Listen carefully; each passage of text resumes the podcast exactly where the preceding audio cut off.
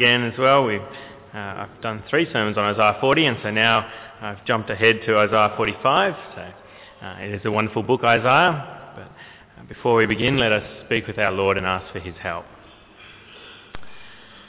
Heavenly Father, we uh, come before you this morning as sinners in great need of your mercy. Uh, we pray that you will help me this morning to to be able to proclaim your word clearly and truthfully, that what I say will not be my words, but it will be your words, and that it will impact upon the hearts of those present here this morning.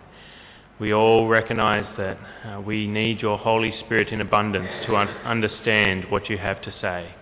And we pray that you will give us much of your Holy Spirit this morning, and that he will enlighten our minds and bring uh, light to our hearts as well, so that we can serve you better. And we pray this in your Son's name. Amen.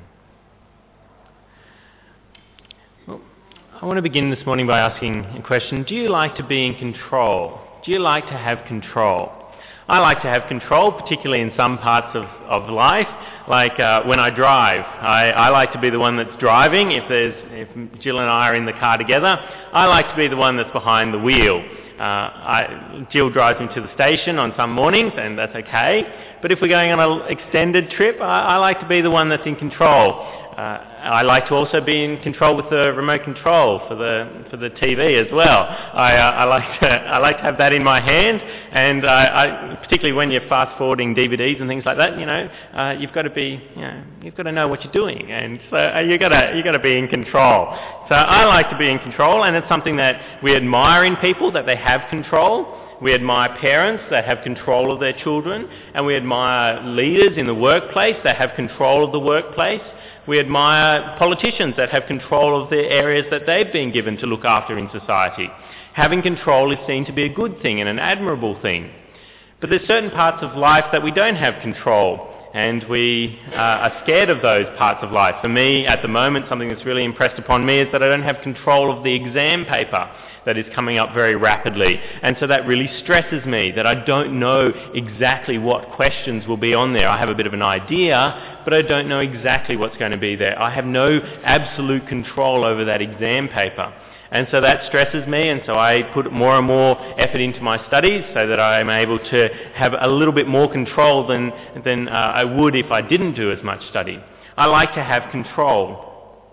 This passage that we're looking at today in Isaiah 45 is a clear statement about God's control and whether God is in control of the world and whether where his control ends, whether it ends at all or whether it is uh, in, in complete control, that God is in complete control, that he is sovereign.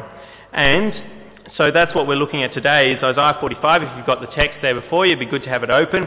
And so my first main point then is, how do we know God is in control? From this passage, how do we know God is in control of people on the earth or the earth as a whole? How do we know? Well, it's spelt out in a number of ways in this passage. Firstly, we see that God is in control because he can predict the future. He can predict what's going to happen. God has previously made uh, quite cutting statements at other religions in Isaiah. He's made quite cutting statements about them that they aren't able to predict the future. And the idols that people have, they can't accurately predict the future. And if you go back into Isaiah chapter 44, just a, a couple of verses earlier, it says in Isaiah chapter 44 verse 24, This is what the Lord says, your Redeemer who formed you in the womb. I am the Lord who has made all things, who alone stretched out the heavens, who spread out the earth by myself, who foils the signs of false prophets and makes fools of diviners, who overthrows the learning of the wise and turns it into nonsense who carries out the words of his servants and fulfills the predictions of his messengers. God is unlike the other gods of the nations. He is able to predict the future. He is able to predict the future accurately and to fill the future. And here he is showing that he can do this by saying in Isaiah chapter 45 verse 1, he's making a prediction about a foreign ruler called Cyrus. He is saying, this guy Cyrus is going to be, and this is what he's going to do. I'm criticizing these other gods as not being able to predict the future. Now I'm going to show you that I, as God, have complete control over the future because I can predict it accurately. And so he mentions this guy called Cyrus. Now, who was Cyrus? Well, Cyrus was a Persian ruler, and he was the person who basically uh, got the Persians and the Medes to join into one kingdom, form the Persian Empire, and then he went conquering different kingdoms. So he was raised up, and he went through conquering different kingdoms, and eventually he conquered the Babylonian Empire as well. So he took over the Babylonian Empire. And when he took over the Babylonian Empire, it was at that stage in Israelite history when the Jews were in exile to Babylon. So in Jewish history, you start off with David, and then it breaks up into two parts, the kingdoms. One part of the kingdom ends up in Assyria, and uh, the Assyrians come and conquer it, and they disperse the people, uh, well, pretty much wipe them out. There's not many left of them together altogether. The kingdom of Judah continues for a while. The other split of the uh, Davidic kingdom, it splits, it keeps going for a while, and then it is taken over by Babylon. The sin just gets too much, and God sends in the Babylonian Empire to take them out. And the people are taken away to exile in Babylon itself. And while they're in Babylon, then Cyrus comes and conquers the Babylonian Empire. So Cyrus is an important figure in Israelite history because he is the one who comes and conquers the Babylonian Empire when the Israelites are there. And God is saying here that this guy Cyrus is going to come. The interesting thing is, is that God is saying this over a hundred years before Cyrus was even born. He wasn't even born at this stage, and the Persian Empire was this little kingdom off in the middle of nowhere that wasn't a threat to anyone. But God is saying, look, you want to see an accurate prediction of the future? Here's one. I'm going to predict that this guy Cyrus is going to come. You guys haven't even been taken into exile yet, but you will be, and this guy Cyrus will come and rescue you. And I can predict the future so accurately that I can do it by using this guy's name. Because it's all very well to make a prediction that, you know, this kingdom is going to be destroyed by another kingdom and sort of put it in sort of ambiguous, um, have ambiguity there about which kingdom is going to be. You just say a kingdom in general will come along. I could make a prediction that Australia is going to be dominated by some kingdom in the future and not really be very specific about it. And then later on people could look back, oh yes, yes, uh, that king- it was said that a kingdom would come and destroy. But God is saying, I do this by name. My, I can predict the future so accurately that I can predict the person's name that's going to come and do it. And he emphasizes that he's going to do it by, um, he emphasizes the name. He actually mentions the name of Cyrus in uh, verse 28 of the previous chapter, and he does it here in 45 verse 1. And then he says that I'm going to do it by name in verse 3. He says, I will give you the treasures of darkness, riches stored in secret places, so that you may know that I am the Lord, the God of Israel who summons you by name. And then in verse 4, for the sake of Jacob my servant of Israel my chosen, I summon you by name. This is something quite extraordinary that he is saying in the future, this guy is going to come and rescue you guys, and I know exactly what his name is going to be. I know what his, his parents are going to call him. And that's quite something remarkable because there's so many baby names out there. We're at the moment looking through uh, books of, of, baby names, and it, it, it's quite random as to what we'll eventually pick. But God knows exactly what Cyrus's parents are going to call him. And this causes major problems for people who examine the text of the Bible. Isaiah 40 uh, to 66 is seen to be written by uh, another person than Isaiah. It's often viewed that way because it predicts so accurately, this is one of the reasons, it predicts so accurately who is going to do it. So they think Isaiah couldn't have written this over hundred years before it actually happened. It had to be written by someone who had seen it happen, that had known that Cyrus ended up conquering the Babylonian Empire. It had to be written by that, by someone else. It could not have been written by Cyrus. And some people say, oh well, this text is actually written by Isaiah, but someone's inserted, another scribe has inserted the name Cyrus there into the text. But no, it's in there, it's got great reliability as being part of the text, and really it's just showing that people can't believe that God can predict the future so accurately, that God has such control over the future that he can know that this guy Cyrus is going to come and be the conqueror of Babylon. So we can see that, um, that God controls the world in that he can predict the future so accurately with uh, predicting Cyrus's name. But he also goes on to say that he is in control in a number of other ways as well. Not only that he predicts the future, but that he fulfills the future. That God is part of the future being fulfilled, that he's in control of the future. Because he talks about what Cyrus will do, but he doesn't say Cyrus will do it, he says I will do it. And this goes on through the passage. We see it in 45 verse 1. It says, This is what the Lord says to his anointed, to Cyrus whose right hand I take hold of. God says, I take hold of Cyrus's right hand. And that is a statement that I am in control. Because taking hold of someone's right hand can mean a few things. Of course, it can mean just intimate fellowship, like we shake right hands with people today. We say, you know, we're, we're on a friendly terms with them. We take them by the right hand and give them a shake. And that's something that uh, we see in the New Testament where Paul is accepted by the other apostles. They, they extend to him the right hand of fellowship. But you can also take the right hand of someone in a sense to lead them, to guide them. And the right hand, of course, is the hand that is generally the strongest. Of course, you have the, what do you call them, kanky-handed people, you know, left-handed people. Yeah, but the right hand is generally the strong hand, isn't it? And so he's taking Cyrus's strong arm, the, the strength of Cyrus, and he's guiding it. He's leading it, just as you would lead a blind man. You take hold of them and you, you show them the way to go. God is said to be in complete control of Cyrus here because he is taking hold of his right hand. And when he takes hold of the right hand, what does he do with that right hand of Cyrus?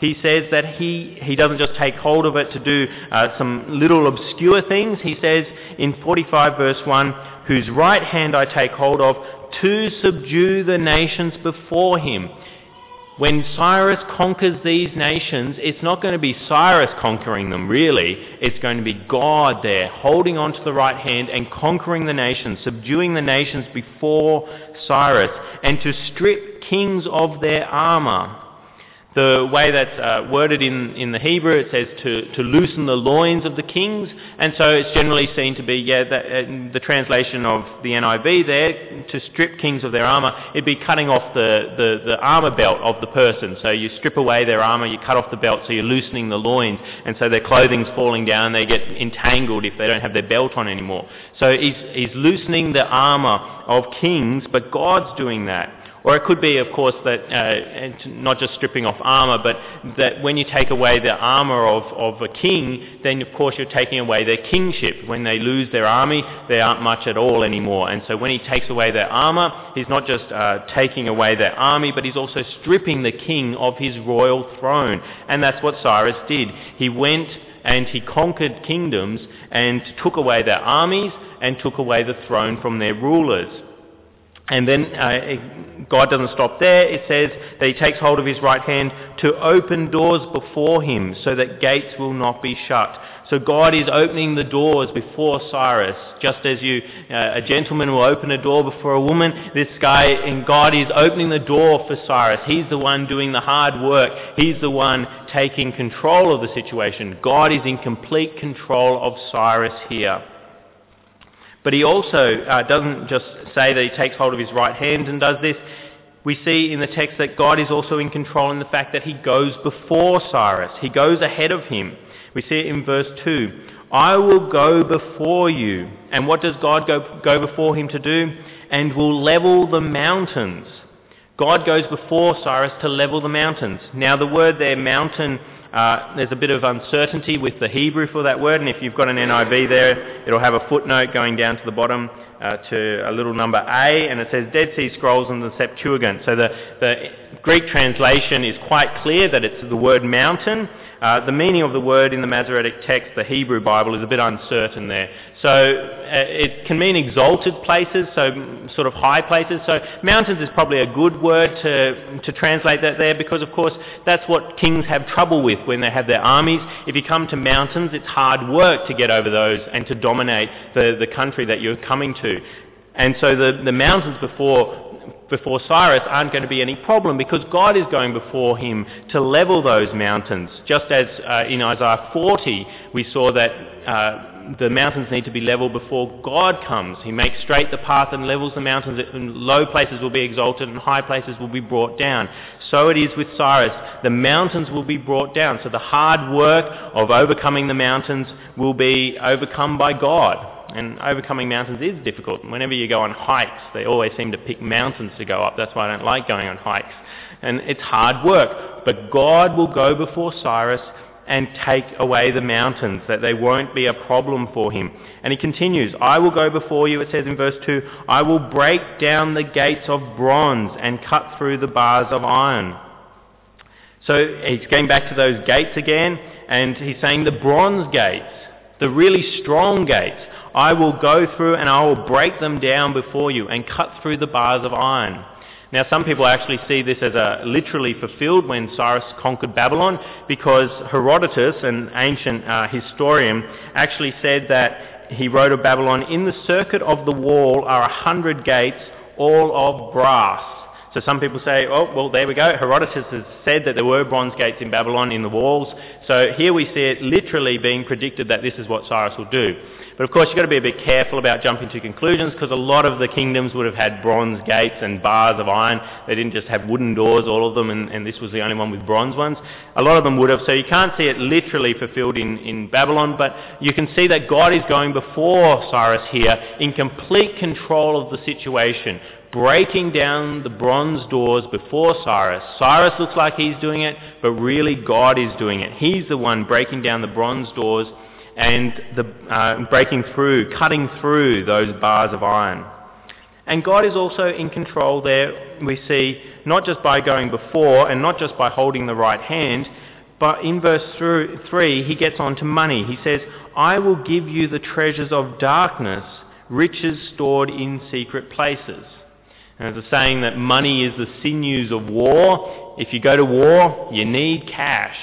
And this would have been a, a particular dilemma for Cyrus because uh, the Persian Empire was very small when he got hold of it and it didn't have a lot of cash uh, with itself, so he would have had difficulty raising up uh, money for his campaign. But God says here, I've got cash, I'm in complete control of the world, I have the power to give you cash. And so he says here, I will give you the treasures of darkness, riches stored in secret places. Where did the money come from?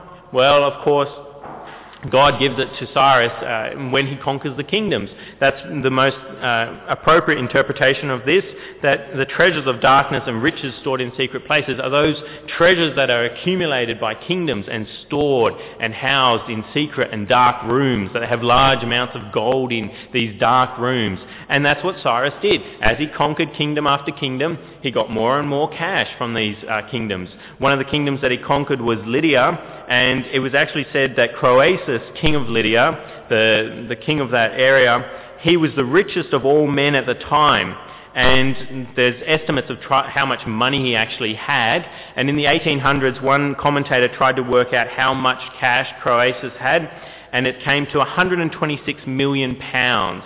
So in the 1800s, he tried to uh, equivalent, make an equivalent there.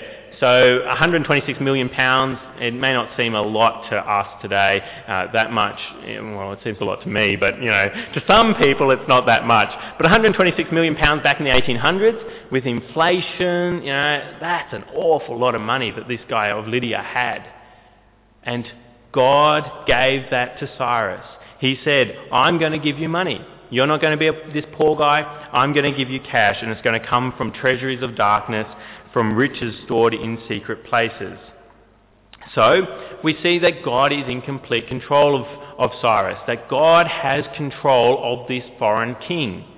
And that's quite a remarkable thing for the Jews to hear, that God has control of a foreigner, that God has control of a foreign king, because the influence of all the thinking of the religions of the day would have been that the God that you worship is restricted to the land that you're on that gods own certain bits of land, and when you move to another area, you've got to start worshipping the god the, from that land because the god that you used to worship doesn't have any control there anymore.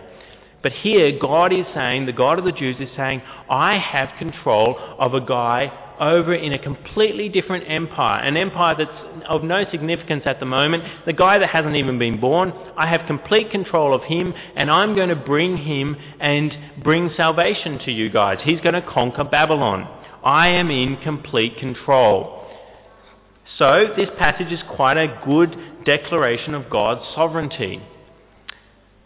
And that was my first main point. How do we know God is in control? And I think it's quite clear from the text. The second main point is, why does God show he's in control?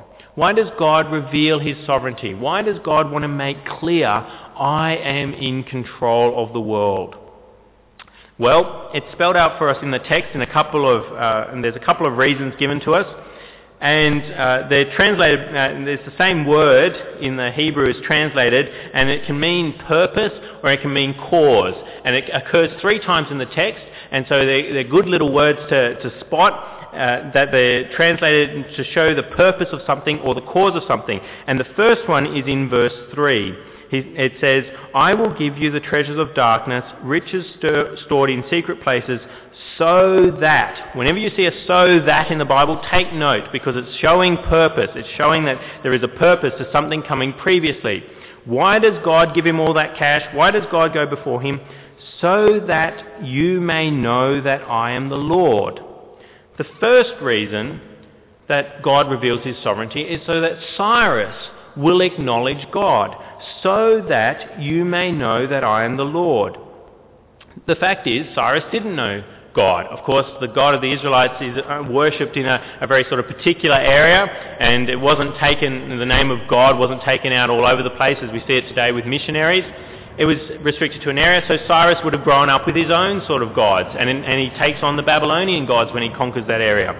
And we know that he doesn't know God because it says it quite a few times in the text. In verse 4, For the sake of Jacob, my servant of Israel, my chosen, I summon you by name and bestow on you a title of honor though you, that's Cyrus, do not acknowledge me. And then in verse 5, he spells it out again. I am the Lord, and there is no other. Apart from me, there is no God. I will strengthen you, though you have not acknowledged me. Cyrus quite clearly did not know God, did not acknowledge God. But God reveals his sovereign control so that Cyrus would know that God is God and that there is none like him. Was this fulfilled? Did Cyrus actually end up knowing God?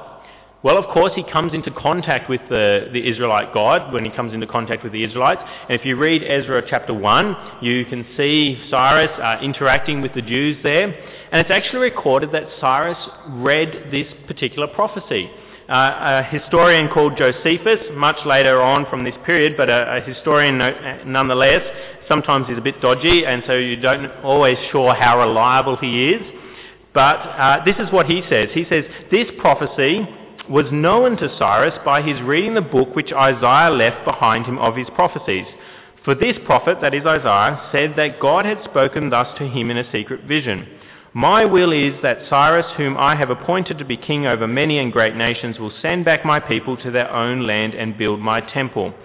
This was foretold, this is Josephus, by Isaiah 140 years before the temple was demolished. Accordingly, when Cyrus read this prophecy and admired the divine power, an earnest desire and ambition seized upon him to fulfill what was so written. So he called for the most eminent Jews that were in Babylon and said to them that he gave them permission to go back to their own country and to rebuild their city of Jerusalem. So we hear, here we have a historian saying that it was actually read by Cyrus and that he acknowledged the God of the Israelites. And, he, and so this prophecy was fulfilled, that God revealed his sovereign control so that Cyrus would know and here we have from Josephus uh, an account that he did actually read this. And if, if this isn't true, we know at least that he did know of the God of the Jews in sending the Jews back because he had so much contact with the Jews. So we see that uh, the first reason that God reveals his sovereignty is so that Cyrus would acknowledge him, so that Cyrus would know him. But there's another purpose clause here as well.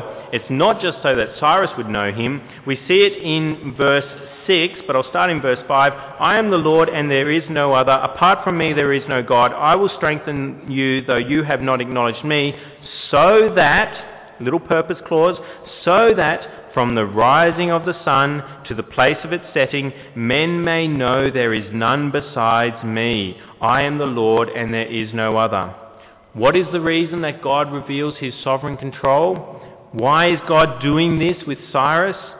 It's so that from the rising of the sun to the place of its setting, men may know. Not just so that Cyrus would know God and acknowledge that this God of the Jews is an important person or an important God and that I should add him to my, the worship of my other gods, so that all men would know from the rising of the sun to where it sets. Now that's not a statement, of course, about whether the world is flat or round. You know, some people would seize on that and say, look, you know, you know Christians are silly. You know, but it's just a, a, a statement about where, uh, about who will acknowledge God. And it's saying everyone, from where the sun rises to where the sun sets, everyone, the entire world will know.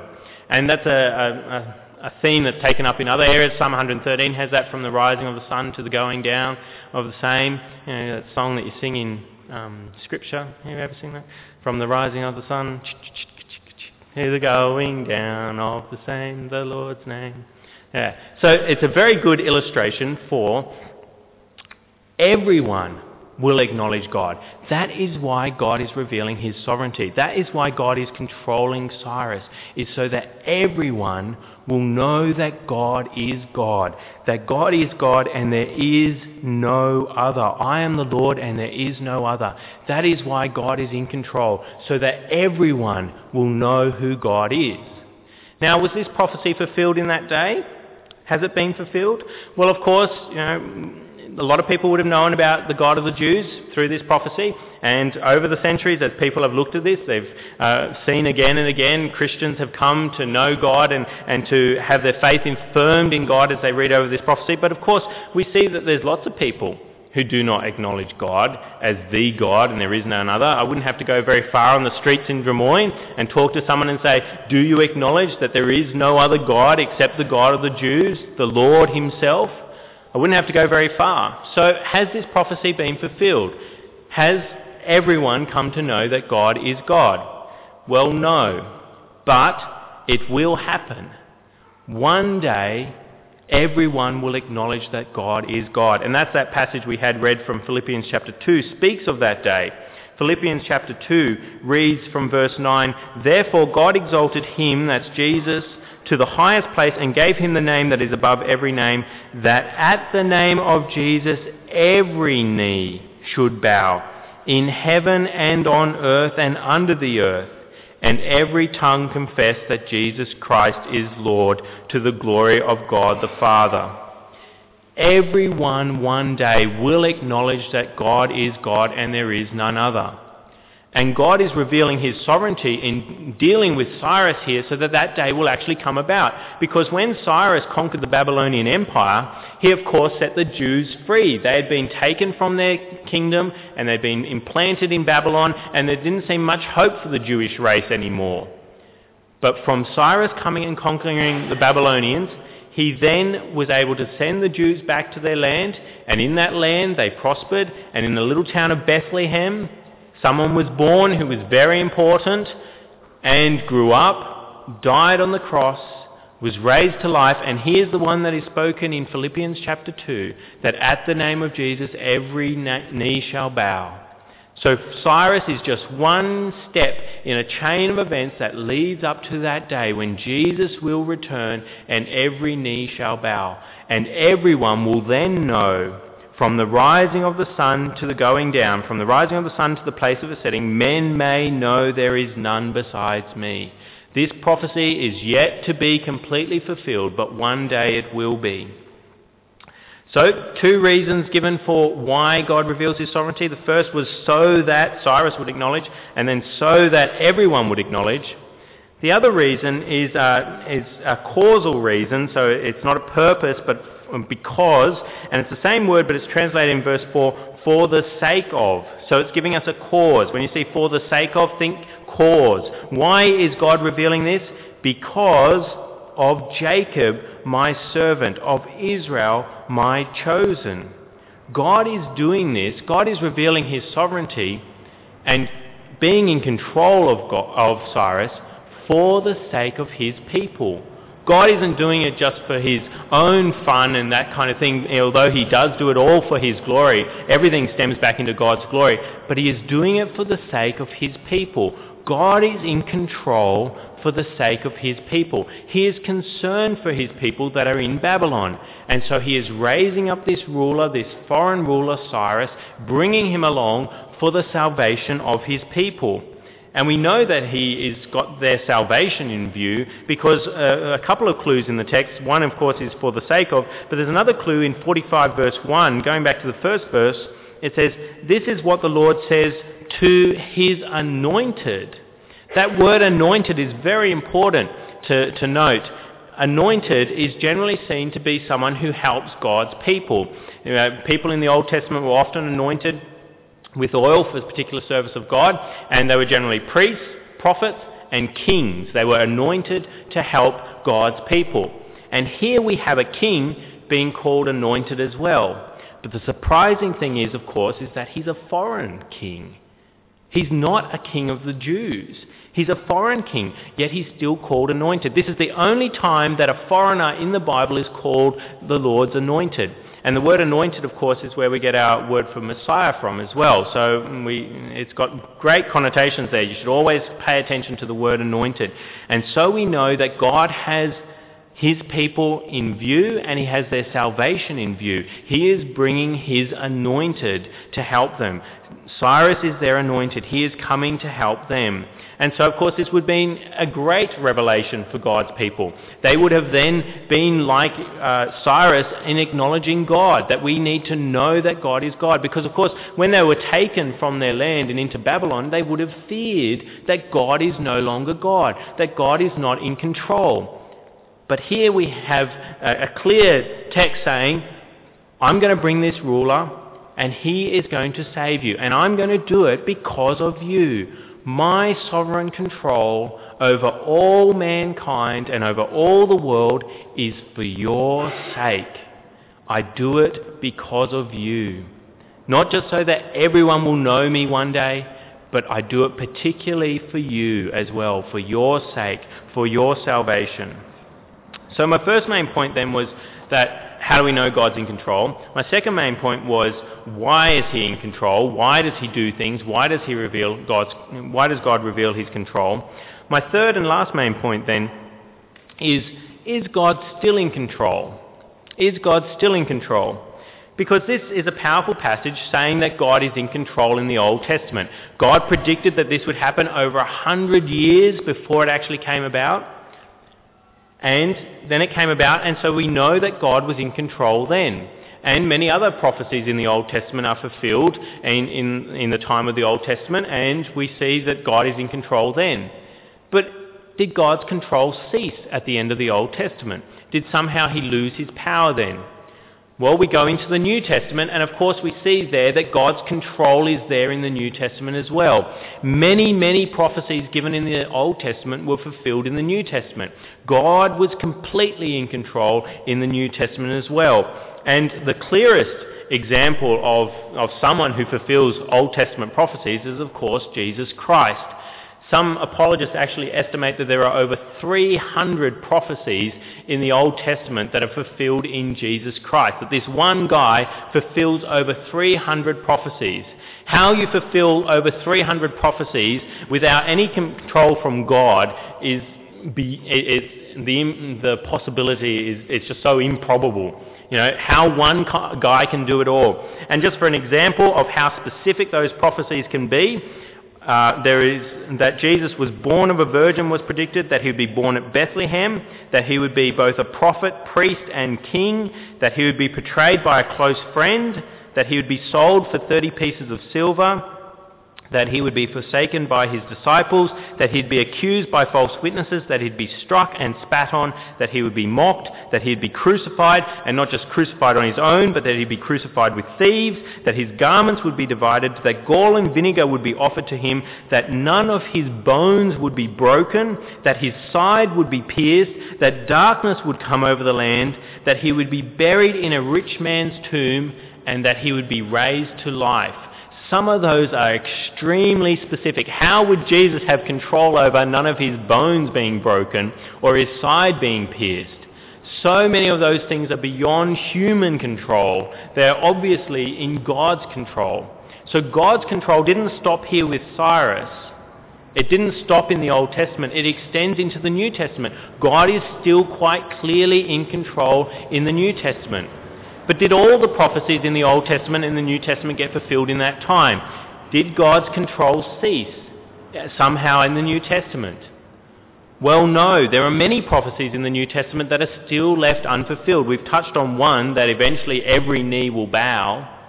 But there are many prophecies that haven't been fulfilled. And so what these prophecies in the Old Testament should indicate to us is that when God speaks and says this is going to happen, make sure you're paying attention because we've seen time and time again when God predicts the future that I am going to do this, he always does it. He always makes sure it comes about.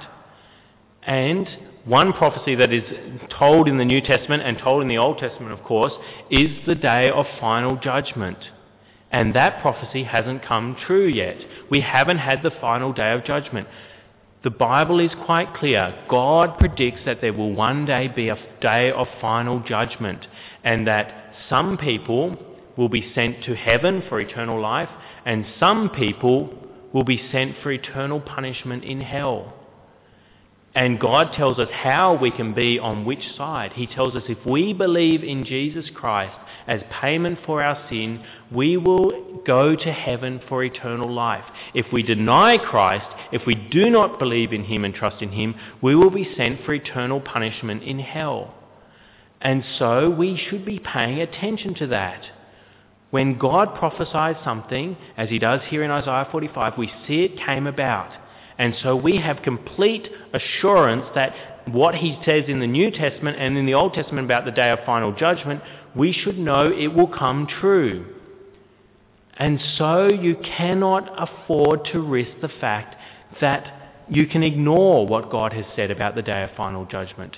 He has been proved again and again that he is in complete control of the world and he will be in complete control till the very end and for eternity. Have you believed in Jesus Christ as your Saviour? There is a day of final judgment coming. And God will bring it about just as surely as he brought Cyrus to the gates of Babylon and destroyed Babylon before Cyrus. Have you believed in Jesus as your Saviour? Are you going to go to heaven? Or are you going to go to hell on that day of final judgment? And be in God's control as, uh, as you're eternally punished. God has the power and the control to make sure that you are punished for eternity for not believing in His Son. But He also has the power and control to give you eternal paradise for eternity. Believe in Jesus as your Saviour. He has prophesied that he, that will come and that you need to believe in Him. So, we see that God prophesies things so that we can know God, but we've also got to remember that God is in control and prophesies things for the sake of his people. God is still in control of this world. He is still around today. We don't believe in the God of the deists. You know, there's deist people and the deist religion believes that God was there initially, kicked things off, started the ball rolling, but has since removed himself from the equation. He's no longer a personal God. He's no longer here in control of things. And it's kind of like a watch. You sort of build it and then set it running and it keeps going. And God himself could be actually dead. We don't actually know. Richard Dawkins has recently come out and said, the guy who wrote God Delusion, has come out and said that that's a, a fairly plausible uh, explanation, that he'd be quite happy with people being deists, because of course God is quite removed from everything. Uh, God just got the ball rolling. But no, God is still in control today, and He will be in the future as well, so that people will know God, but also so that he is in control for the sake of his people. We saw that one of the reasons that God is in control there in Isaiah 45 is for the sake of his chosen, for the sake of his people Israel. And we know that in the New Testament God says the same thing again. In Romans 8:28 it says for God uh, for all things work for the good of those who love him. Everything that happens in this world is for you if you love God. He is doing everything for your sake. Never think that God has somehow lost control when something goes wrong in your life and you don't like how, like how things are going. Know that God is working for your good. He is there and helping you all the time. Never think that God is somehow weak and helpless and not able to help you in that certain situation that you are in. Go to God. He is in control and can help you. And He can raise help from the most extraordinary places. The Israelites would never have dreamed, I don't think, that a foreign king would be raised up, called the Lord's anointed, and come and help them. And if you read Ezra chapter 1, he's very helpful for those Jews. He sends them back and he says, I'm going to give you money to, so that you can start sacrificing to your God. He is extremely helpful to them so often as Christians we think, oh, God can only really help us with other Christians and things like that. He's, he's sort of got limits on his control.